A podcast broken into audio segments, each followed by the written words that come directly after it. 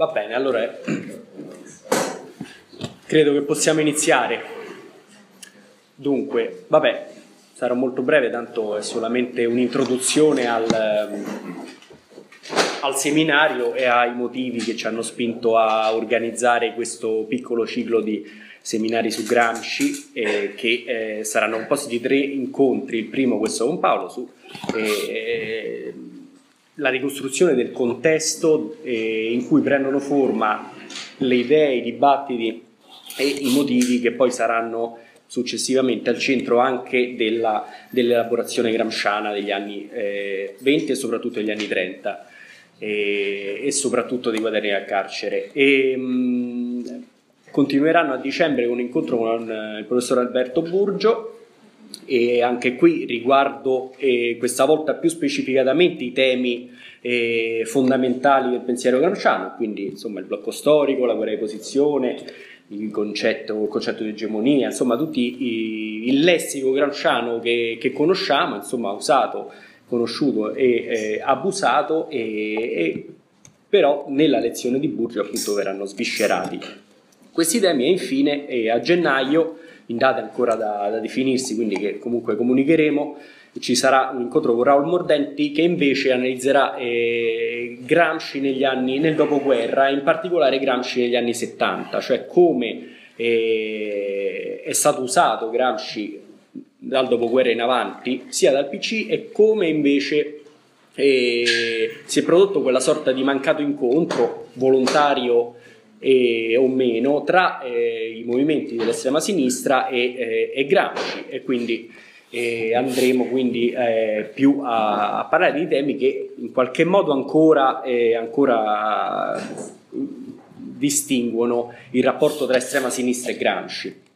E per quanto riguarda oggi, eh, cioè, o meglio, il motivo, il motivo fondamentale per cui eh, siamo arrivati a, a, cercare un rapporto, un confronto con Gramsci è, è, è particolare perché noi eh, come collettivo militant non, eh, sicuramente non nasciamo come collettivo gramsciano, non siamo stati mai particolari, particolari eh, adoratori della figura e del, eh, soprattutto del, dei temi che cardine del pensiero gramsciano, eh, più per intuito che per eh, coscienza, che per riflessione cosciente all'inizio e, circa 15 anni fa quando ci siamo costituiti come collettivo.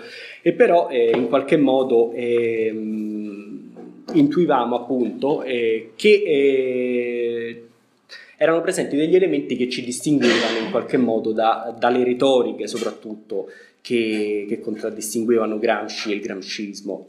E perché eh, ovviamente il tema fondamentale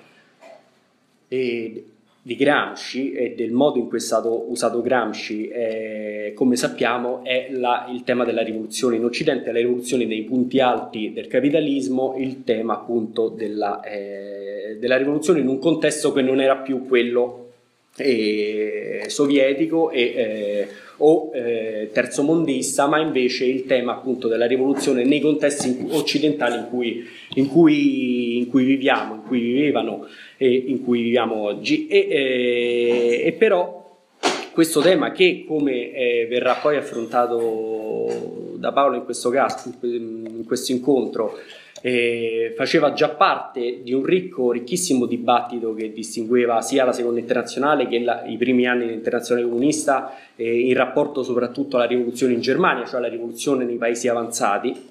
Eh, in Gramsci eh, assume eh, sostanzialmente una torsione eh, particolare, particolare, cioè eh, riguardava eh, sostanzialmente l'idea del consenso che le forze rivoluzionarie dovevano dovevano in qualche modo eh, trovare nelle società, nelle società, occidentali. E però questo consenso alla fine che riguarda appunto il tema dell'egemonia e della guerra di posizione finiva eh, in qualche modo per sovrapporsi al, eh, a ogni tipo di discorso riformista in qualche modo.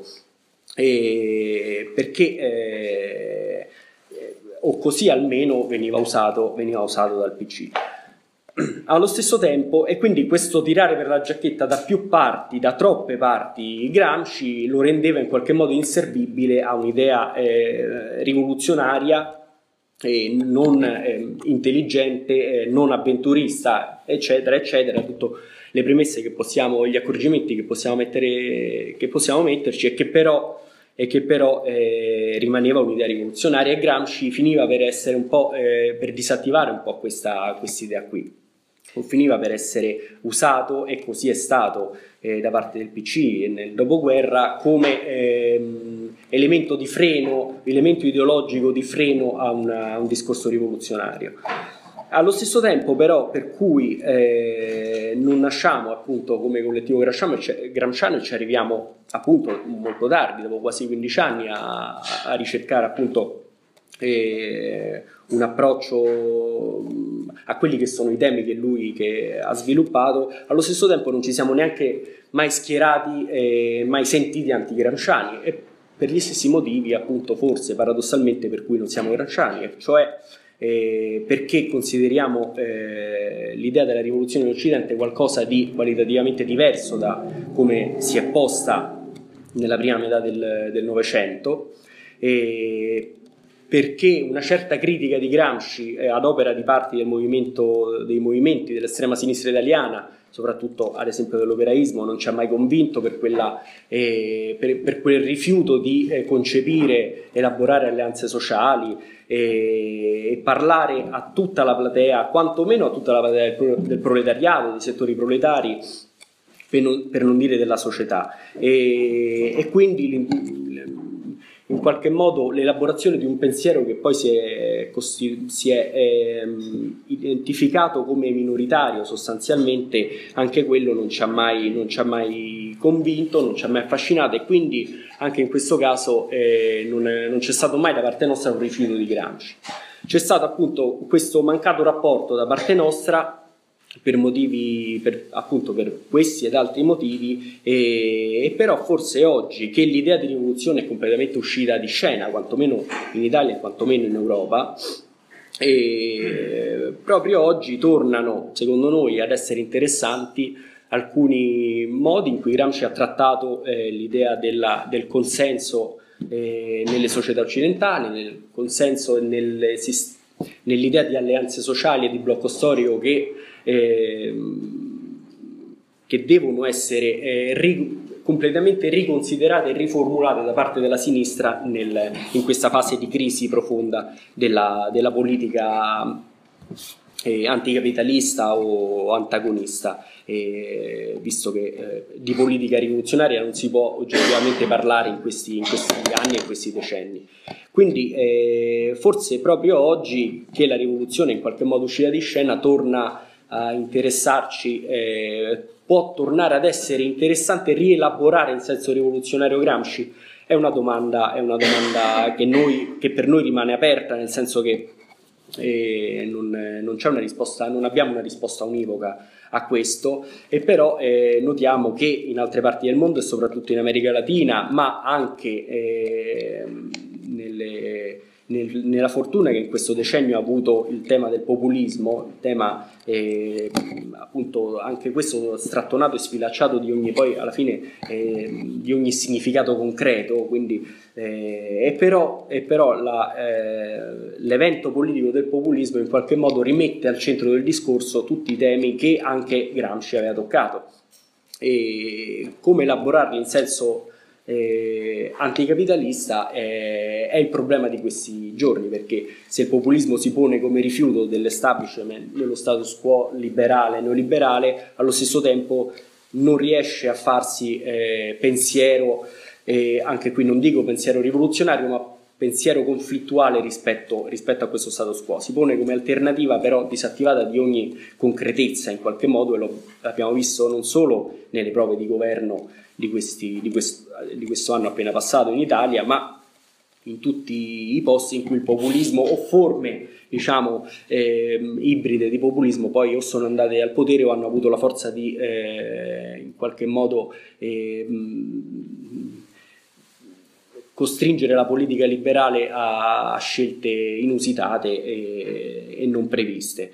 Quindi eh, anche in questo senso e anche soprattutto forse eh, per questi motivi tornare a pensare Gramsci da sinistra e non lasciarlo alle rielaborazioni riformiste può, e, e, confinate a un, a un, culturalismo che relega Gramsci a un pensatore nobile inserito in una tradizione di pensiero italiana mh, teorico, politico, filosofica, ma complu- ehm, compi- ormai compiutamente non più politica, eh, ci sembra interessare, cioè ci sembra rispondere o quantomeno potrebbe rispondere ad alcuni limiti anche di analisi che contraddistinguono sia la sinistra nel suo complesso, sia anche il modo in cui noi stessi come collettivo eh, interpretiamo i fenomeni politici di questi anni. E, e quindi eh, però eh, per fare questo appunto eh, torniamo a Gramsci ma eh, torniamo a pensare come negli anni, ed è questo il tema della relazione di Paolo, di Paolo Cassetta, eh, come eh, il dibattito nell'internazionale comunista e comunque nel movimento operaio comunista negli anni 20 andava elaborando il problema della rivoluzione, della rivoluzione in Occidente che, prese, che presentava e presenta problemi eh, in qualche modo simili a quelli che potrebbero porsi eh, in questi anni eh, da noi. Quindi lascio la parola a Paolo e, e grazie a Paolo e grazie a voi che siete venuti stasera. Va bene, allora io comincio. L'interesse verso il pensiero politico di Antonio Gramsci non conosce flessioni di sorta. Le sue opere sono tuttora lette con metodo e passione da studiosi e militanti in ogni parte del mondo su Gramsci, non è caduto l'oblio che per esempio circonda oggigiorno una figura come quella di Mao Zedong. Si può anche tranquillamente ammettere che lo stesso Lenin venga praticato molto meno di quanto non si faccia con l'autore dei quaderni del carcere. Gramsci si interroga e si usa volentieri. È una miniera di stimoli, di suggestioni, di riflessioni acute e per così dire velocemente spendibili nel dibattito quotidiano e le, nelle analisi sempre mutevoli delle situazioni concrete. Ci sono poi delle vere e proprie parole magiche che campeggiano incontrastate nel lessico della sinistra contemporanea. Mi riferisco ovviamente al concetto di egemonia, a quello della guerra di posizione, e a tutto il complesso di nozioni e notazioni mobilitato nella indagine che i quaderni ci offrono sul ruolo degli intellettuali nella vita politica e sociale delle nazioni europee. Spicca pertanto un fatto. Gramsci è passato indenne nel tritacarne ideologico e politico a cui è stato sottoposto senza esclusioni di colpi il Novecento comunista.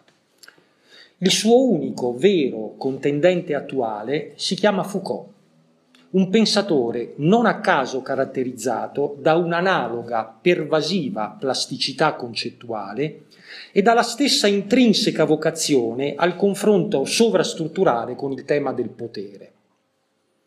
Le metamorfosi intervenute negli usi di Gramsci costituiscono d'altra parte un elemento di interesse a sé stante.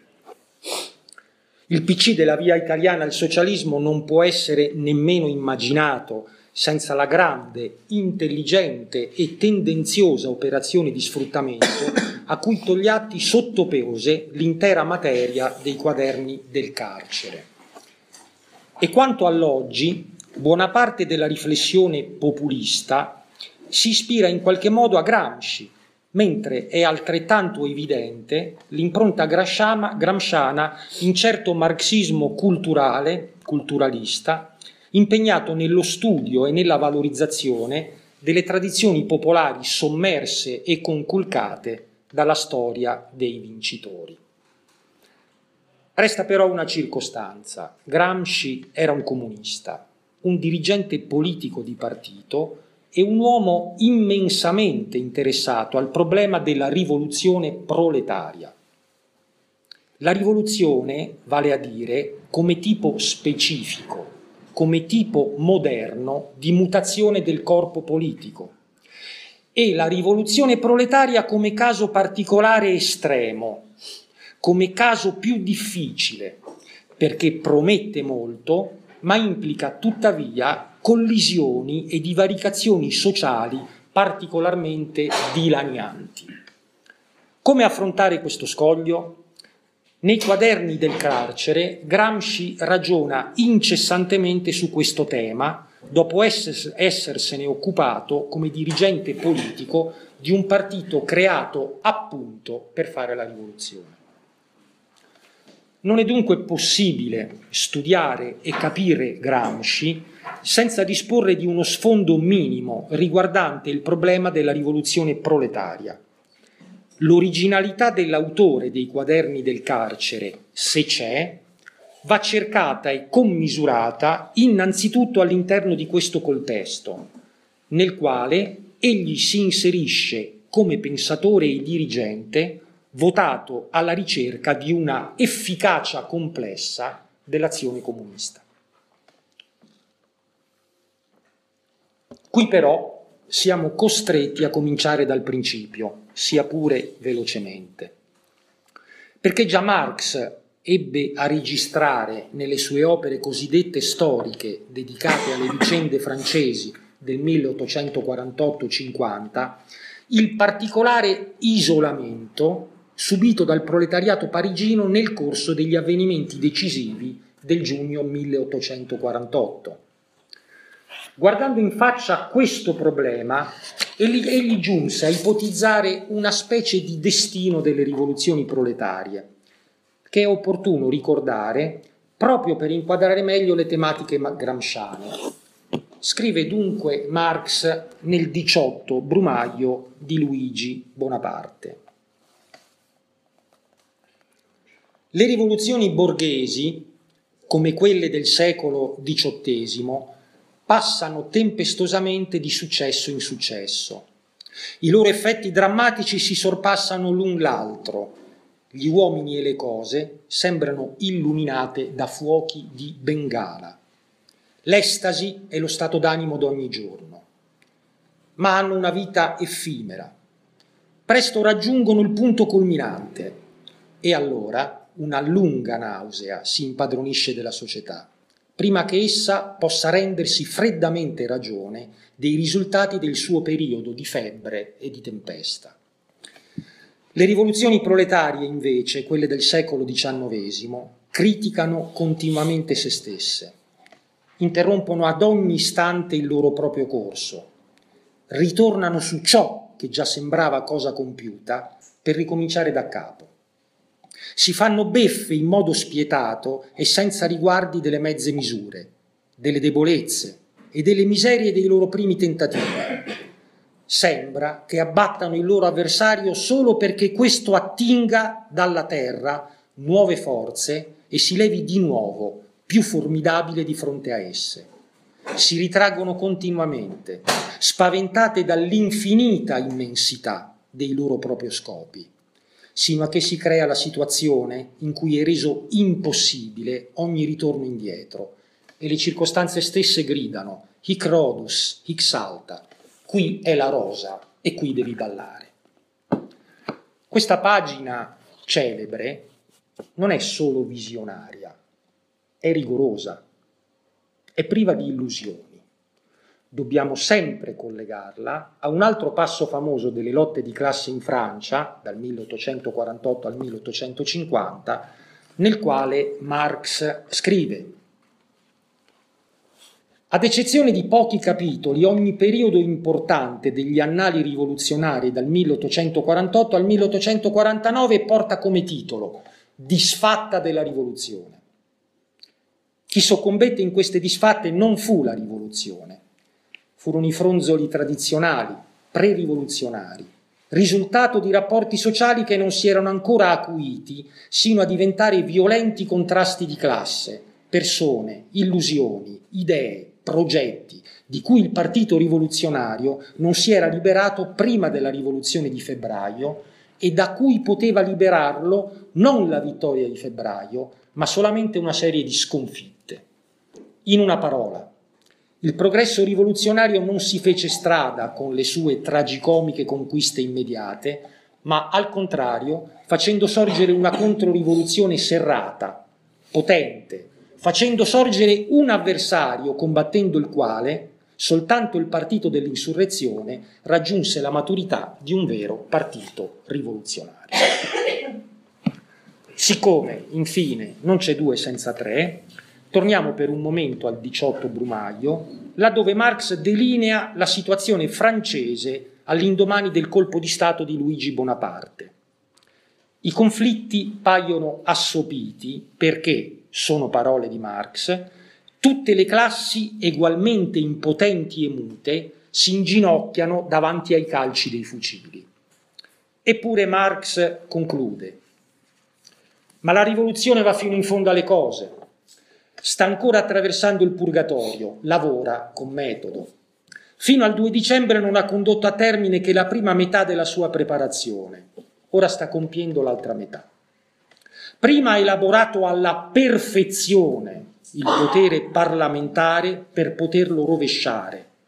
Ora che ha raggiunto questo risultato, essa spinge alla perfezione il potere esecutivo, lo riduce alla sua espressione più pura, lo isola, se lo pone di fronte come l'unico ostacolo per concentrare contro di esso tutte le sue forze di distruzione. E quando la rivoluzione avrà condotto a termine questa seconda metà del suo lavoro preparatorio, l'Europa balzerà dal suo seggio e griderà, ben scavato, vecchia talpa. Quello che colpisce in queste pagine è l'assenza di timore per la divaricazione e anzi l'auspicio che la contraddizione possa svolgersi nella sua espressione più pura.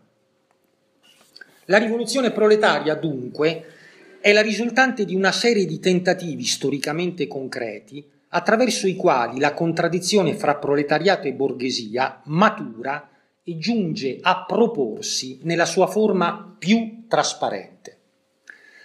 Marx ed Engels seppero tuttavia adattarsi al cambio di passo che la storia europea prese all'indomani del trionfo della reazione in Francia, la fondazione dell'Associazione internazionale dei lavoratori nel 1864 fu in qualche modo il riconoscimento di questa situazione di fatto. Raccontando per lettera ad Engels il modo in cui era riuscito a districarsi nella stesura dell'indirizzo inaugurale dell'internazionale tra le parole che piacevano ai capi delle trade unions, dovere, diritto, moralità, giustizia, Marx riconobbe, sono le parole di Marx, era difficilissimo condurre la cosa in modo che il nostro punto di vista apparisse in una forma la quale lo rendesse accettabile all'attuale punto di vista del movimento operaio. Le stesse persone, entro un paio di settimane, terranno meeting con Bright e Cobden per il diritto di voto. Occorre tempo prima che il movimento ridestato consenta l'antica audacia di parola necessario fortiter in re, suaviter in modo.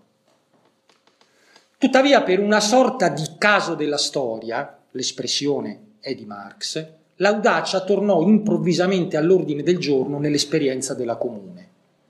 Il proletariato e i suoi capi erano impreparati per una simile prova e tuttavia accettarono a viso aperto la battaglia. A Kugelmann, il 12 aprile 1871, Marx scrisse che l'attuale insurrezione di Parigi, sono parole di Marx, anche se sarà sopraffatta da lupi, dai porci e dai volgari cani della vecchia società, è l'azione più gloriosa del nostro partito dopo l'insurrezione di giugno. Ma non basta. Qualche giorno dopo, in una nuova lettera, respingendo alcuni dubbi dello stesso Kugelmann, sottolineò, sono parole di Marx, che sarebbe del resto assai comodo fare la storia universale se si accettasse battaglia soltanto alla condizione di un esito infallibilmente favorevole. Il governo di Versailles aveva messo i parigini di fronte a un'alternativa secca, combattere o smobilitare. E Marx espone la sua opinione in modo tranciante. di nuovo è Marx che parla, la demoralizzazione della classe operaia, in quest'ultimo caso, nel caso della smobilitazione, sarebbe stata una sciagura molto più grave della perdita di un qualsiasi numero di capi. La lotta della classe operaia contro la classe capitalistica e il suo Stato è entrata, grazie alla lotta di Parigi, in una nuova fase. Qualunque sia il risultato immediato, un nuovo punto di partenza di importanza storica universale è conquistato. Da queste spigolature marxiane vorremmo passare direttamente alla Russia del 1917. Ma dobbiamo far sosta sull'esperienza complessa e potente della seconda internazionale, con i suoi partiti socialdemocratici di massa, rappresentati nei parlamenti, dotati di enormi sindacati e votati alla conquista del potere politico con l'esplicito obiettivo di instaurare il socialismo. Qui ci può bastare il Kautsky della via al potere quando nel 1909 il Papa Rosso della Seconda Internazionale pubblicò questo libro, gran parte dell'apparato della socialdemocrazia tedesca si dissociò dal suo contenuto, giudicandolo troppo radicale. Kautsky traeva spunto dalla rivoluzione russa del 1905 per criticare l'esagerata fiducia nutrita da molti dirigenti del movimento operaio nell'inarrestabile progresso delle conquiste riformistiche e nella maturazione quasi spontanea del socialismo. Sottolineava inoltre il cambiamento di fase intervenuto su scala mondiale alla fine del XIX secolo, con l'apertura di un nuovo e più intenso periodo di lotte di classe generato dalla accresciuta aggressività economica, politica e militare di un capitalismo impegnato nella spartizione coloniale del mondo. Questi sviluppi, secondo Kautsky, portavano al centro la politica e il ruolo dirigente del partito. Rendevano necessario il ricorso meno timido allo sciopero generale spingevano il proletariato verso la direzione dello Stato e la conquista del potere politico. Insomma, la via al potere kautskiana costituiva un atto d'accusa esplicito nei confronti delle tendenze compromissorie che affioravano sempre più chiaramente tra i gruppi parlamentari e i dirigenti sindacali della SPD. Ma nel complesso l'autore si limitava a scommettere sulla putrefazione del capitalismo e sulla intransigenza di una socialdemocrazia che non avrebbe dovuto contrarre alcuna alleanza con i partiti borghesi, mantenendosi ferma nella generale instabilità e imprevedibilità dei tempi. La coerenza, la fedeltà a se stessi nella incombente accelerazione degli eventi parevano pertanto a Kautsky l'elemento determinante di una strategia vincente. Proprio per questo poteva citare compiaciuto un suo vecchio articolo del 1893 nel quale riteneva di aver discusso per esteso, sono parole di Kautsky, il problema della rivoluzione. Leggiamone un passo che dal nostro punto di vista risulta eccezionalmente rivelatore. È Kautsky che parla.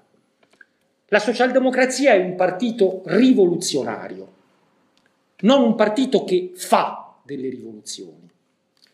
Noi sappiamo che il nostro fine può essere raggiunto soltanto per mezzo di una rivoluzione, ma sappiamo che è altrettanto poco in nostro potere fare questa rivoluzione quanto è in potere dei nostri avversari di impedirla.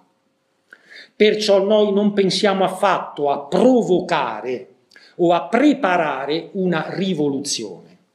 E poiché noi non possiamo fare la rivoluzione a nostro arbitrio, non possiamo neppure dire alcunché a proposito di quando, in quale circostanze e in quale forme la rivoluzione avrà luogo. Proviamo a non essere mal disposti. L'accento dell'autore è tutto caricato sull'elemento impersonale delle basi della trasformazione sociale. Kautsky vuole sottolineare la lontananza del socialismo da qualunque genere di paccismo privo di basi oggettive nell'attività delle masse e nello sviluppo delle contraddizioni economiche e politiche. Possiamo dunque ammettere che un partito rivoluzionario non è un soggetto che fa le rivoluzioni, nel senso di inventarle a dispetto delle condizioni concrete ma è molto più dubbio che un tale partito, come dice Kautsky, non debba pensare affatto a provocare o a preparare la rottura e la discontinuità nella storia. Dove sarebbe qui l'arbitrio? E come si potrebbe giungere preparati alle circostanze relativamente imprevedibili della rivoluzione se l'arbitrio della sua preparazione venisse inibito ab origine da un oggettivismo sconfinante nella teorizzazione dell'inerzia? Ecco dunque il fallimento della seconda internazionale davanti alla guerra imperialista. Ecco la rivoluzione d'ottobre, che si ispira proprio al Marx di cui abbiamo richiamato le posizioni, ma che presenta una certa complicazione di aspetto e di forme rispetto allo schema puro preconizzato dall'autore del Capitale. Sappiamo ovviamente che il pensiero di Marx sulla rivoluzione e sui meccanismi intrinseci ai cambiamenti della storia era assai più complesso della volgarizzazione positivistica a cui venne sottoposto dai, teorici come Kautsky. Ciò nonostante, se pensiamo al paradigma marxista accettato anche dalla cosiddetta sinistra della seconda internazionale, fu solo a prezzo di una serie di rotture e anche di forzature che si poté passare dal febbraio all'ottobre. La presa del potere, il governo sovietico in cui non vennero coinvolti né i menscevichi né la maggioranza dei socialisti rivoluzionari, lo scioglimento dell'assemblea costituente, la stessa pace di Brest-Litovsk generarono molti dubbi anche fra sinceri rivoluzionari come ad esempio Rosa Luxemburg. E d'altro canto, L'adesione entusiastica al governo dei soviet da parte delle masse europee radicalizzate dai disastri della guerra influiva sul comportamento di molti dirigenti del proletariato occidentale, spingendoli verso massimalismi, massimalismi verbali privi di adeguati corrispettivi organizzativi nelle effettive tradizioni nazionali. Si giunse in questo modo alla fondazione della Internazionale Comunista suo compito era l'estensione della rivoluzione ai paesi occidentali per mezzo di reparti di assalto votati alla conquista del potere e alla instaurazione della dittatura del proletariato. Ma questi reparti d'assalto, i partiti comunisti, occorreva costruirli e coordinarli in fretta, con una sorta di dotazione minima sul terreno strategico e sul piano tattico. Emergevano infatti numerosi problemi, soprattutto in rapporto all'atteggiamento da tenere nei confronti delle ancora solidissime socialdemocrazie, nonché nei confronti dei meccanismi ultraconsolidati delle istituzioni statali borghesi. E non si deve dimenticare che all'atto della sua fondazione, avvenuta nel marzo del 1919, l'internazionale comunista doveva già riflettere sulla cocente sconfitta subita in Germania per mezzo della repressione socialdemocratica culminata nell'assassinio di Rosa Luxemburg e Karl Liebknecht. Da un lato si trattava dunque di determinare teoricamente, ma specialmente sul piano della pratica politica, la misura di trasferibilità dell'esperienza russa sul terreno dei paesi capitalistici allora più avanzati. Dall'altro occorreva fare in fretta, sia perché risultava in pericolo la sopravvivenza del potere sovietico instaurato da poco in Russia, sia perché la finestra della crisi europea tendeva velocemente a rinchiudersi, stabilizzando le posizioni dell'imperialismo nel nuovo scenario post-bellico. Chi studia la storia dei primi anni del Comintern ha davanti evidentissima questa situazione. Già il settimo congresso del Partito Comunista Russo Bolscevico, svoltosi nel marzo del 1918, Lenin aveva dovuto ammettere, leggo da Lenin, che la rivoluzione socialista mondiale non può cominciare nei paesi avanzati così facilmente come è cominciata la rivoluzione in Russia, nel paese di Nicola e di Rasputin, dove a una grandissima parte della popolazione non importava assolutamente nulla sapere quali popoli vivessero ai confini e che cosa vi accadesse. In un paese simile, aggiungeva Lenin, era facile cominciare la rivoluzione, facile come sollevare una piuma. e poi concludeva con un'affermazione lapidaria e in un certo senso profetica. Ma cominciare senza preparazione la rivoluzione in un paese in cui è sviluppato il capitalismo, che ha dato fino all'ultimo uomo una cultura e un metodo di organizzazione democratica, è sbagliato, è assurdo. Sicché dobbiamo interrogarci su questa preparazione di cui parla Lenin, su questa preparazione della rivoluzione in paesi dove il capitalismo ha diffuso cultura anche fra le classi popolari e abituato in ogni caso gli individui a pensare la vita politica sulla base dei metodi di organizzazione democratica.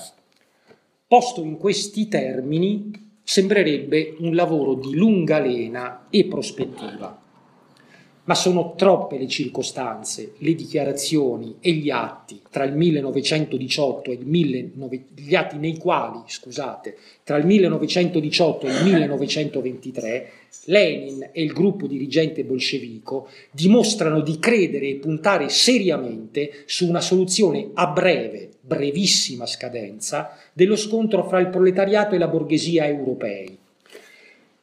La rivoluzione va quindi preparata o scatenata a ogni costo? Vorrei far notare che dentro la mentalità leninista questa alternativa non ha senso. La rivoluzione va scatenata a ogni costo e proprio per questo preparata, organizzata senza indugi e con tenacia, secondo le regole dell'arte politica e sulla base una, della restaurazione integrale dell'anima autentica del marxismo si possono e si devono fare compromessi, si può e si deve partecipare ai parlamenti borghesi, si può e si deve lavorare nei sindacati controllati dalle socialdemocrazie. Tutto questo però ha senso nella prospettiva di uno scontro che può maturare subito, adesso, e che deve essere affrontato in modo energico dentro le finestre di crisi che si aprono volta a volta nel sistema imperialista. Solo in questo modo possiamo tenere insieme il Lenin che nello stesso anno, il 1920, striglia gli estremisti e ordina alla sua cavalleria di avanzare verso Varsavia per imporre il socialismo con le baionette. Le masse sono fatte di milioni di uomini e la politica comincia laddove ci sono milioni di uomini e gli dice nello stesso discorso del 1918 citato prima. Ma diciamo la verità, Lenin non ha mai avuto paura di stare in minoranza e di litigare nelle lotte di frazione per il controllo di piccoli giornali illegali e di qualche dozzina di rivoluzionari di professione. È questa l'esperienza che mancava ai comunisti europei. È questo il divario che l'internazionale comunista doveva colmare in fretta, anche a costo di sbagliare e di procedere a tentoni per esperimenti parzialmente contraddittori. Arriviamo così alla cosiddetta teoria dell'offensiva e alla sua ricusazione attraverso il complicato affermarsi della tattica del fronte unico. In verità quella dell'offensiva non era una vera e propria teoria, ma piuttosto un atteggiamento, un comportamento empirico che appariva logico a molte delle avanguardie impegnate dopo la fondazione dei partiti comunisti nella radicalizzazione dei movimenti di massa in direzione della dittatura del proletariato. Si trattava in sostanza di intensificare ogni lotta parziale del proletariato, conducendola il più velocemente possibile allo scontro diretto con il potere della borghesia. E si trattava di guardarsi dal pericolo di un menscevismo interno allo stesso neonato movimento comunista, inteso come effetto di ritorno delle tradizioni tipiche delle correnti di sinistra della seconda internazionale.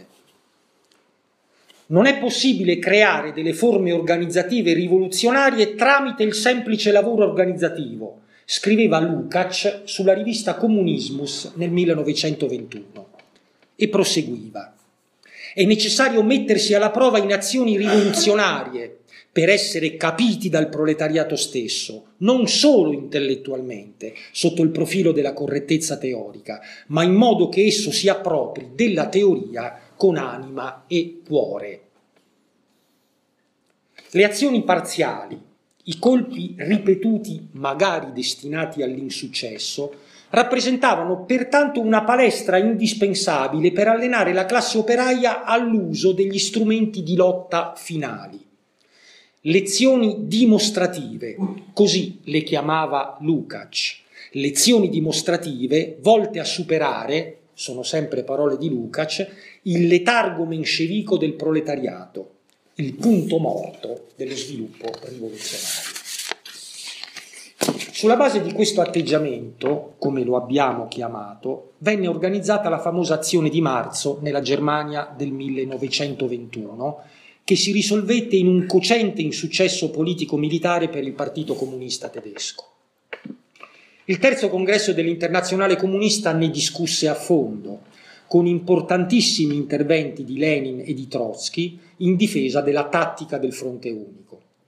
Questa tattica era stata abbozzata proprio pochi mesi prima dell'azione di marzo nella lettera aperta, nella cosiddetta lettera aperta, indirizzata dal centro del Partito Comunista Tedesco agli altri partiti operai per sollecitare azioni comuni nella rivendicazioni economiche e politiche della classe operaia. Ne erano stati autori Paul Levi, allora segretario del partito, e Karl Radek, rappresentante dell'esecutivo dell'Internazionale in Germania. L'iniziativa aveva tuttavia suscitato forti riserve e perplessità in tutto il corpo del partito tedesco e negli stessi ambienti dell'esecutivo dell'Internazionale a Mosca. Proporre la collaborazione agli assassini della Luxemburg e di Lipnet appariva non soltanto scandaloso, ma in qualche modo stolto, controproducente e irrealistico. Si pervenne così al ribaltamento di indirizzo in favore dell'azione di marzo e dopo il suo fallimento Paul Levi, da posizioni di minoranza e sottraendosi alla disciplina di partito, la denunciò pubblicamente come un putsch bacunista che aveva dilapidato anni di lavoro politico. I conti, come ho già detto, si fecero al terzo congresso del Comintor e furono memorabili, perché sia Lenin sia Trotsky attaccarono a fondo i sostenitori dell'offensiva, affermando la stretta relazione fra l'obiettivo della conquista della maggioranza del proletariato e la tattica del fronte unico. Non bisognava cadere nei tranelli della borghesia, spiegava Lenin e non aveva senso appellarsi all'esperienza del partito bolscevico se questo doveva significare disattendere le lezioni di realismo che proprio dalla sua storia potevano e dovevano essere estratte. In qualche modo Lenin invitava a lasciare da parte la lotta contro i centristi e contro quel certo menscevismo comunista che si era espresso da ultimo nelle critiche inopportune di Levi all'azione di marzo. Se non bastasse, dobbiamo anche ricordare che in privato Lenin dava ragione a Levi e pur criticandone l'indisciplina, ne perorava il rientro controllato tra le file del partito tedesco. Ma il punto sostanziale alla fine era questo. Per vincere, affermava Lenin nel suo discorso in difesa della tattica dell'internazionale comunista, bisogna avere la simpatia delle masse, la maggioranza assoluta non è sempre necessaria, ma per vincere, per conservare il potere, occorre non soltanto la maggioranza della classe operaia. Io adopero qui l'espressione classe operaia nel senso dell'Europa occidentale, precisa Lenin, cioè nel senso del proletariato industriale. Occorre anche la maggioranza degli sfruttati e dei lavoratori rurali. Ci avete pensato? Qui tutto sembrerebbe quadrare. Dopo la demarcazione dal revisionismo, la capacità di manovra anche nei confronti delle socialdemocrazie. Dopo l'inevitabile spirito di scissione, la ricerca dell'unità in favore di una più larga presa di coscienza da parte del proletariato, nella quale far crescere e maturare anche un'effettiva e misurabile, misurabile disponibilità rivoluzionaria Ma il discorso di Lenin, a bene intenderlo, era invece più complesso e, bisogna ammetterlo, tecnicamente strumentale.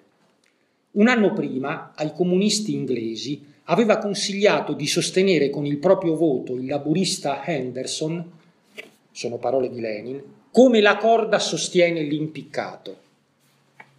E nel dicembre del 1919, in un articolo poco studiato e conosciuto, aveva offerto la sua versione della tematica maggioritaria, chiarendo la differenza insanabile fra l'atteggiamento bolscevico e quello collegato alla storia e all'esperienza della seconda internazionale.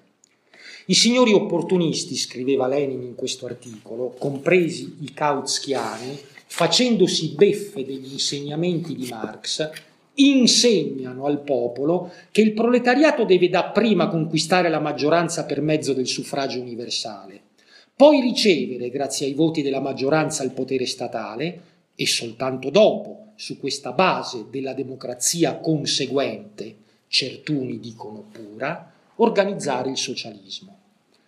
Ma noi, sulla base degli insegnamenti di Marx e dell'esperienza della rivoluzione russa, diciamo il proletariato deve dapprima rovesciare la borghesia e conquistare per sé il potere statale e poi servirsi di questo potere, cioè della dittatura del proletariato, come di uno strumento della propria classe al fine di guadagnare la simpatia della maggioranza dei lavoratori.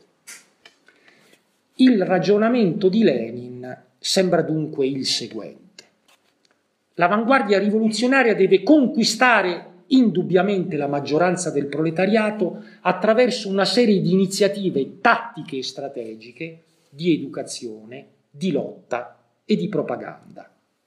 Fra queste, oltre alla partecipazione ai parlamenti laddove risulta possibile, oltre al lavoro nei sindacati riformisti, si annovera anche la tattica del fronte unico, il cui fine esplicito è quello di smascherare, smascherare agli occhi delle masse il ruolo ingannatore delle socialdemocrazie, attirando queste ultime in azioni comuni dalle quali finirebbero per ritrarsi perdendo il sostegno goduto nella classe operaia. Raggiunta questa maggioranza misurabile in termini organizzativi e non certo elettorali, il partito può e deve agire nelle situazioni di crisi rispettando quella che Lenin stesso definisce una legge valida sia nella guerra sia nella politica.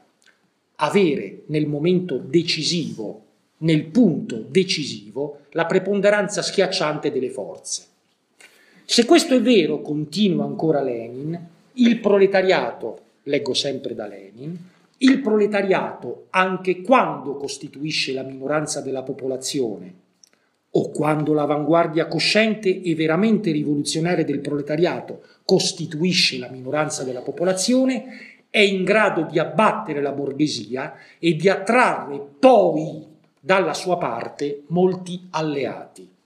In questo modo, Lenin sentenzia senza eufemismi, repentinamente, di colpo, subito dopo la conquista del potere statale, il proletariato strappa, lo mette in corsiva, come dopo, sono in corsivo nei, nei letti, il proletariato strappa alla borghesia, la, sia la, la, il proletariato strappa alla borghesia la massa enorme dei suoi sostenitori che segue i partiti piccolo borghesi e socialisti.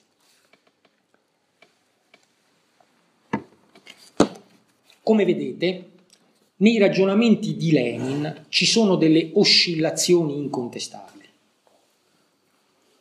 Il senso di queste oscillazioni è evidentemente collegato alla proprietà di uno strumento, il partito, forgiato in anni di lotta illegale e abituato a guardare quasi da lontano alle masse, come a volumi in incessante movimento e manipolabile trasformazione. In ogni caso siamo molto lontani da una visione, per così dire, confederale, inclusiva e paziente della tattica del fronte unico. siamo sul terreno di una specie di tecnica per la presa del potere, basata sull'analisi di rapporti di forza oggettivi e soggettivi e su un tenace lavoro organizzativo di penetrazione del, nelle masse, non privo di spregiudicatezza, ma proprio per questo particolarmente attento ai loro sentimenti e alle loro concrete aspettative. Giunto a questo punto, preciserò solo due cose. La prima è che i ragionamenti di Lenin qui richiamati appaiono assai distanti da quella che avrebbe potuto costituire un'altra direzione del movimento comunista.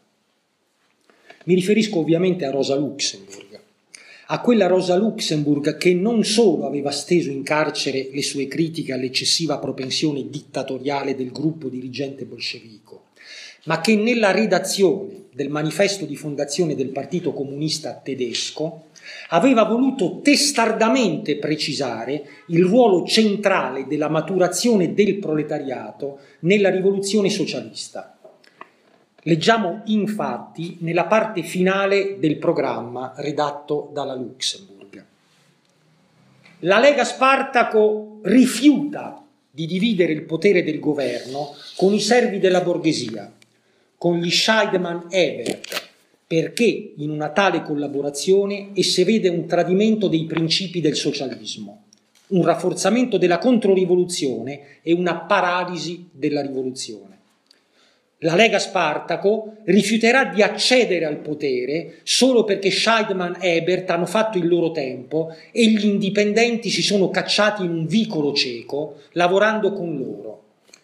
La Lega Spartaco non assumerà il potere del governo se non sulla base della chiara, inequivocabile volontà della grande maggioranza delle masse proletarie in Germania, nonché in virtù della loro adesione cosciente alle idee, agli obiettivi e ai metodi di lotta della Lega Spartaco.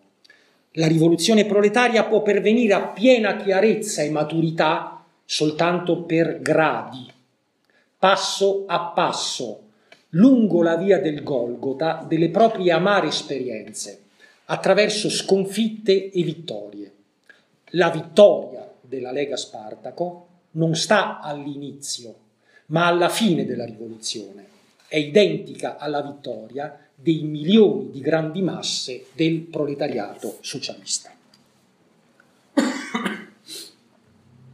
Notiamo qui il ruolo della coscienza la visione del partito come educatore collettivo, l'idea di un lavoro di lunga lena in cui il coinvolgimento delle masse non comporti mai, in nessun momento, elementi di strumentalità. Rosa Luxemburg era una rivoluzionaria di prima, assoluta grandezza. Collegarla a una visione ingenua e basista delle qualità taumaturgiche dello sciopero generale è farle un grave torto. Il suo era un punto di vista diverso da quello di Lenin.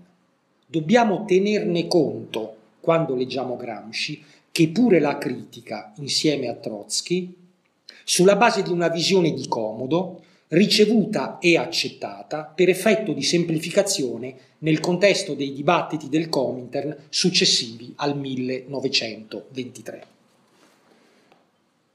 La seconda precisazione che è opportuno fare riguarda la tattica del fronte unico per come evolvette velocemente durante gli anni immediatamente seguenti il terzo congresso del Comintern. Non fu affatto facile attuarla, non solo per l'atteggiamento recalcitrante in larghi settori dei gruppi dirigenti comunisti dell'Europa occidentale, ma anche perché, e questo è il punto, il partner obbligato la socialdemocrazia, non era un partner, ma un avversario. Un avversario smaliziato, spesso violento, profondamente integrato nel sistema delle istituzioni borghesi e in ogni caso deciso a non concedere al comunismo alcuno spazio di manovra nel tormentato scenario europeo in costante evoluzione verso il peggio. È giusto a questo proposito rammentare la particolarità del socialismo italiano che non si era macchiato né dell'appoggio alla guerra né della repressione governativa delle iniziative comuniste. ma è ancora più giusto riconoscere che prima dell'avvento del nazismo in Germania l'internazionale comunista non riuscì a, capit- a capitalizzare, a monetizzare alcunché con la parola d'ordine di transizione del governo operaio o del governo operaio contadino, strettamente collegata alla tattica del fronte unico. Non per caso si passò subito dopo al cosiddetto terzo periodo con il suo corollario del socialfascismo. Non per caso, poi ancora, la tattica del fronte unico venne inghiottita da quella dei fronti popolari in una svolta obbligata e intelligente che influì in modo durevole nella psicologia e nella cultura politica di molti partiti comunisti, primo fra i quali il Partito Comunista d'Italia. Così noi giungiamo di fronte al Gramsci, di fronte a Gramsci, alle sue tesi di Lione e ai suoi caderni del carcere. È necessario precisare che tutta la sua problematica deriva da quella del Comintern. È necessario chiarire che il concetto di egemonia proveniva dall'uso che di questa espressione si era fatto nel corso delle esperienze russe per denotare il rapporto tra proletariato e masse contadine nella lotta contro l'autocrazia zarista? Come è evidente, lo stesso binomio guerra di movimento, guerra di posizione va posto in diretta relazione con i poli della teoria dell'offensiva e della tattica del fronte unico. E in ogni caso, anche il cazzotto nell'occhio, di cui parla Atos Lisa nella relazione sulle discussioni tenute in carcere nel 1930, il cazzotto nell'occhio della Costituente, intesa come fase intermedia tra la disgregazione del fascismo e la rivoluzione proletaria, Gramsci lo tirava ribadendo pur sempre il compito della conquista violenta del potere e dell'instaurazione della dittatura del proletariato. In quelle conversazioni, infatti, non troviamo solo il Gramsci delle alleanze e delle prospettive momentaneamente democratiche.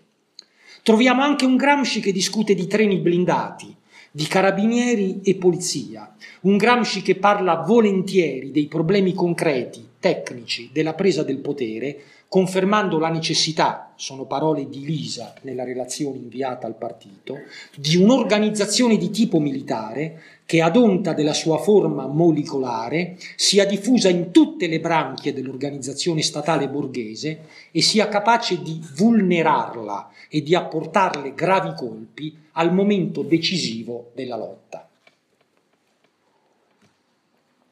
Ma noi sappiamo, o pensiamo di sapere per idea ricevuta, che nei quaderni del carcere Gramsci innova innova, vogliamo dire, rispetto alla tradizione comunista del Comintern. Innova soprattutto rispetto al meccanicismo, alla semplificazione dei processi della presa di coscienza, al ruolo degli intellettuali, della cultura e alla visione della rivoluzione come precipitazione diluviale delle contraddizioni economiche nello scenario politico. Questo è il Gramsci che tutti conoscono il Gramsci che infatti è per tutti. Un po' come la pasta o la pizza, un prodotto italiano diffuso nel mondo che ci rende orgogliosi risarcendo il nostro inguaribile provincialismo. Egemonia, blocco storico, guerra di posizione sono le parole magiche a cui abbiamo fatto riferimento all'inizio Esse implicano in effetti dei risvolti filosofici non sempre esattamente o rigorosamente materialisti.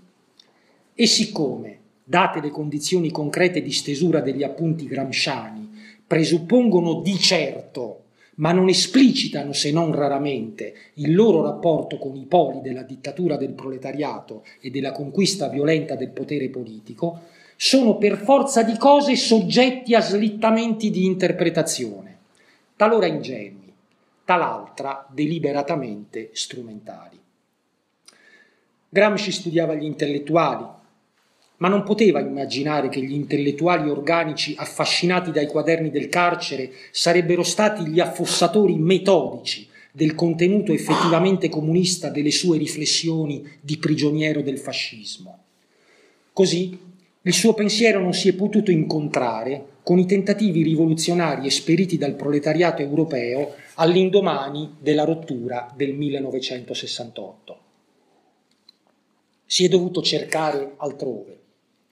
Mao, il ghevarismo, il Lukács di storia e coscienza di classe, Althusser che amava e odiava Gramsci, ovviamente anche un pizzico di Franco Fortesi. Ma del resto cosa si sarebbe potuto fare con Gramsci nell'Italia degli anni 70? La grande egemonia del PC conviveva con la piccola, vivace e incisiva egemonia della nuova sinistra. Il nodo da sciogliere era il passaggio al movimento, non certo la conferma della posizione. Da questo punto di vista risulta particolarmente interessante che la critica al revisionismo di tipo nuovo, come ebbero a definirlo i cinesi, non si traducesse in una semplice riproposizione degli schemi insurrezionalistici tipici della prima fase del Comintern. Le nuove avanguardie rivoluzionarie europee coglievano perfettamente la dimensione complessa eppure in ultima analisi coercitiva, del potere della borghesia occidentale. La controrivoluzione era diventata preventiva. Gli apparati ideologici dello Stato, per dirla con Althusser, svolgevano le loro funzioni in modo coscientemente pervasivo. In questo contesto, l'impossibilità di improvvisare soluzioni militari di tipo insurrezionali e la necessità di non accontentarsi dell'egemonia, ma di avanzare nella lotta politica rivoluzionaria, condussero a pratiche e a concetti ibridi, nuovi, incompleti e generosi. Lunghe marce nella metropoli, operaismi orgogliosi e rissosi, guerriglie cittadine di lunga durata. Qui Gramsci non ebbe voce e non fu nemmeno cercato sarebbe servito a poco. Ma volete saperlo? L'unica rivista di estrema sinistra a rivendicare seriamente il pensiero e l'azione di Gramsci durante il 68 italiano fu Lavoro Politico, la pubblicazione maoista in cui lavoravano Renato Curcio e Margherita Cavolla.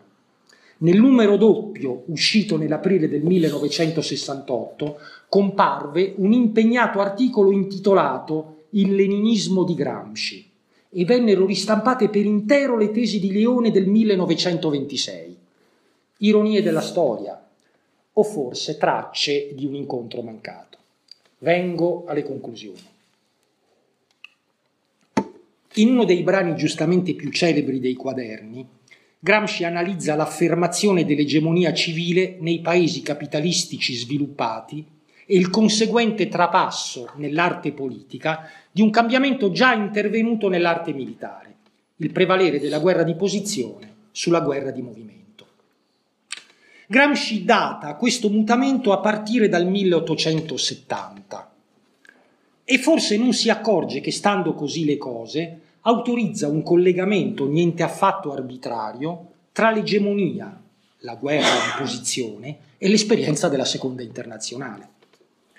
In effetti, proprio nel periodo successivo alla guerra franco-prussiana, i partiti operai nazionali gettarono le loro radici nell'Europa occidentale, costruendo una notevole quantità di trincee nella società civile e una specie di contromondo operaio dotato di una propria cultura popolare e di un proprio senso comune elaborato in consapevole buonsenso. Ebbene, questo universo largo, flemmatico, incessante e mansueto, questo universo che non seppe contrastare la guerra e in Italia non riuscì a fermare il fascismo, fu il bersaglio del giovane Gramsci, del Gramsci ordinovista che inneggiava la rivoluzione contro il capitale. È una contraddizione, forse è una contraddizione significativa. Ma non basta. Quando Gramsci parla dell'egemonia, la collega sempre a un'opera di penetrazione metodica dell'influenza del moderno principe, che ovviamente non è solo culturale, non vogliamo fargli questo torto, ma è anche e soprattutto politica, e in ogni caso incastonata nella dimensione complessa e sfaccettata della guerra di posizione. Eppure il suo partito, il PC, conquistò un'effettiva egemonia presso le classi popolari italiane solo attraverso la lotta armata contro il fascismo, solo attraverso la resistenza condotta nelle montagne e nelle città. È una contraddizione, forse è una contraddizione significativa. Questo è sufficiente per lasciarci con qualche domanda nella testa. Cos'è il cadornismo politico? Era un cadornista anche Lenin quando scagliava l'armata a cavallo contro Varsavia in quella tattica irruenta, sono parole di Gramsci, che proprio Gramsci ebbe a stigmatizzare nell'altro brano famoso dei quaderni dedicato al rapporto fra guerra di posizione e guerra di movimento. E cosa significa la critica gramsciana del tempo accelerato? Perché l'elemento della rapidità dovrebbe finire in soffitta se come Gramsci discuteva con i suoi compagni atturi, si trattava pur sempre di lavorare nella prospettiva di sferrare colpi precisi nei, nei momenti decisivi della lotta? Sono contraddizioni, forse sono contraddizioni significative.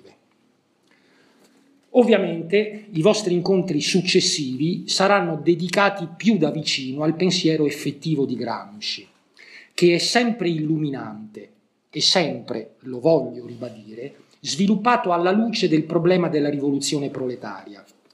Perciò è giusto terminare richiamando l'ultimo discorso di Lenin davanti a un congresso del Comintern. Nel 1922, tra le altre cose, il quarto congresso aveva licenziato delle tesi sulla struttura organizzativa dei partiti comunisti e Lenin, bonariamente, si era concesso l'osservazione che i compagni stranieri avevano firmato quella risoluzione senza leggerla né comprenderla. Cosa voleva dire? Lasciamo la parola a lui. La risoluzione è troppo russa, riflette l'esperienza russa e perciò è assolutamente incomprensibile agli stranieri, i quali non possono accontentarsi di appenderla in un angolo come un'icona e di pregare davanti a essa. Così non si può ottenere nulla. I compagni stranieri debbono digerire un buon pezzo di esperienza russa come questo avverrà, non lo so. Forse i fascisti in Italia, per esempio, ci renderanno grandi servizi, mostrando agli italiani che non sono ancora abbastanza istruiti, che il loro paese non è ancora garantito contro i cento neri. Forse questo sarà molto utile. Anche noi russi dobbiamo cercare i mezzi di spiegare agli stranieri le basi di questa risoluzione altrimenti essi non saranno assolutamente in grado di applicarla. Sono persuaso che a questo riguardo dobbiamo dire non soltanto ai compagni russi, ma anche ai compagni stranieri che nel prossimo periodo l'essenziale è studiare. Noi studiamo nel senso generale della parola, essi invece debbono studiare in un senso particolare per comprendere veramente l'organizzazione la struttura, il metodo e il contenuto del lavoro rivoluzionario. Se questo sarà fatto, sono convinto che le prospettive della rivoluzione mondiale saranno non soltanto buone, ma eccellenti. Ecco, a questa eccellenza ha indubbiamente lavorato Gramsci, studiando da comunista, collegando la teoria alla pratica in modo ininterrotto disprezzando ogni idea di lavoro intellettuale avulso dalla politica intesa come militanza attiva, come dimensione umana completa e rischiosa. Per questo la sua opera è preziosa. Per questo egli ha lasciato ai comunisti un patrimonio di idee che invita a proseguire sulla strada da lui intrapresa insieme a tanti altri la strada della rivoluzione più difficile, quella proletaria, la strada della rivoluzione che senza intimidirsi, come diceva Marx, deve ricominciare sempre da capo. Grazie.